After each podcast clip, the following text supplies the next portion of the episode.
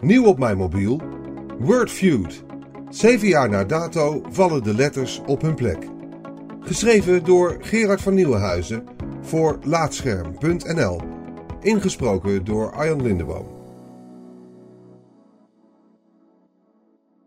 Iedereen heeft games waarna je eens in de zoveel tijd terugkeert.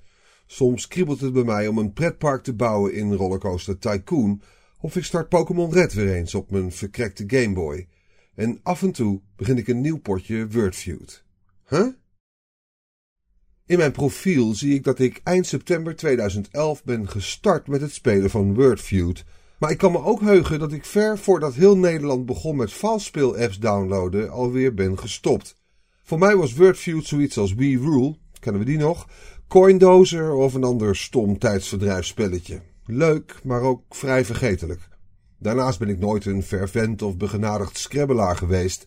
Maar ondanks mijn mening over Wordfeud en vertrouwen in eigen kunnen, ben ik alweer een paar weekjes de meest obscure woordjes, wat is een kat met een Q, aan het leggen om maar zoveel mogelijk puntjes bij elkaar te scrabbelen.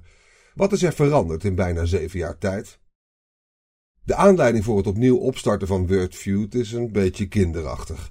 Een vriend deelde een screenshot van vijf jaar oud waarin het woord mensenkut wordt afgekeurd door Wordfeud.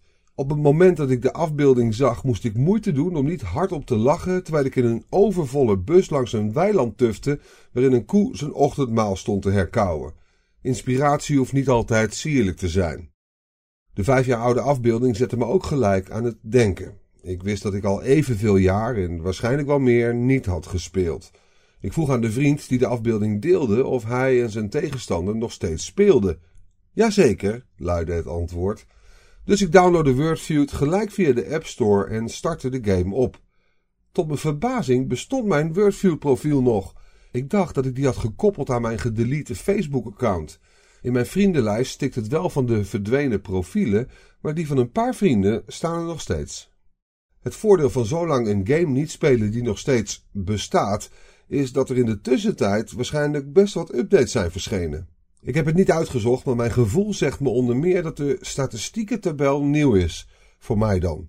Hierin kun je snel zien wie je aardsvijand is en wie je onder de spreekwoordelijke tafel speelt. Tijdens het woordje leggen is het volgens mij ook nieuw dat je direct ziet hoeveel punten je potentiële move oplevert. Een uitstekende evolutie in zeven jaar tijd, als je het mij vraagt.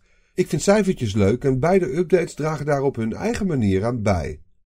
Ik vrees wel dat ik sinds de laatste keer Wordfeud een onverwerkt minderwaardigheidscomplex heb opgebouwd. Ik weet nog goed dat ik in het verleden vaak verloor van mijn vriend en het ook tegen een ander regelmatig moest afleggen. Pech noemde ik dat dan. Maar bijna zeven jaar later durf ik wel toe te geven dat het meer is dan dat.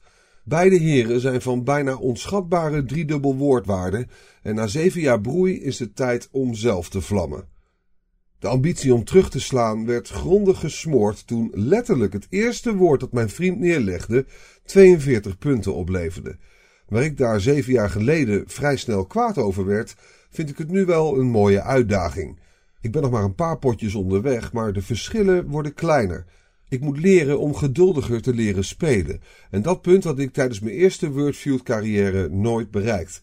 Nu durf ik het aan om meerdere busreizen, dagkoe, te puzzelen en te pielen om mijn scores te maximaliseren en borden volledig vast te leggen. Wordfeud is iets geworden waar ik mijn tanden in wil zetten en beter in wil worden. Zonder vals te spelen, uiteraard. Al heb ik voor het gemak wel even opgezocht welke drie letterwoorden er met een Q zijn, maar dat heeft iedereen gedaan, vergoeilijk ik dat dan naar mezelf. Ik ben wel bloedfanatiek geworden en denk bij mezelf nog wel eens: mensenkut, als ik dat eerder had gezien, dat was zoveel beter. En ik klaag steen en been bij mijn vriend dat hij moet ophouden met irritant spelen, in de hoop dat hij van slag raakt. Die trash talk techniek is nog niet aangeslagen.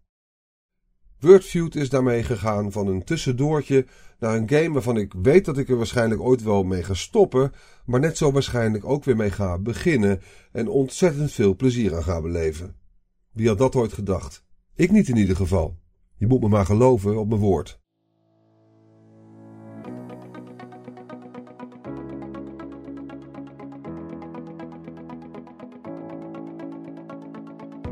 Dankjewel voor het luisteren naar deze aflevering van Laatscherm voorgelezen. Als je waardeert wat we hier doen, dan zouden we het leuk vinden als je iemand anders vertelt over Laatscherm.nl of een van onze verhalen deelt op social media. Je kunt ook heel eenvoudig 5 sterren achterlaten in de podcast-app van Apple en eventueel een recensie, waardoor we weer beter vindbaar worden voor anderen. Luister ook naar onze andere maandelijkse podcast Praatscherm en ga voor meer verhalen, geschreven of gesproken, naar laatscherm.nl.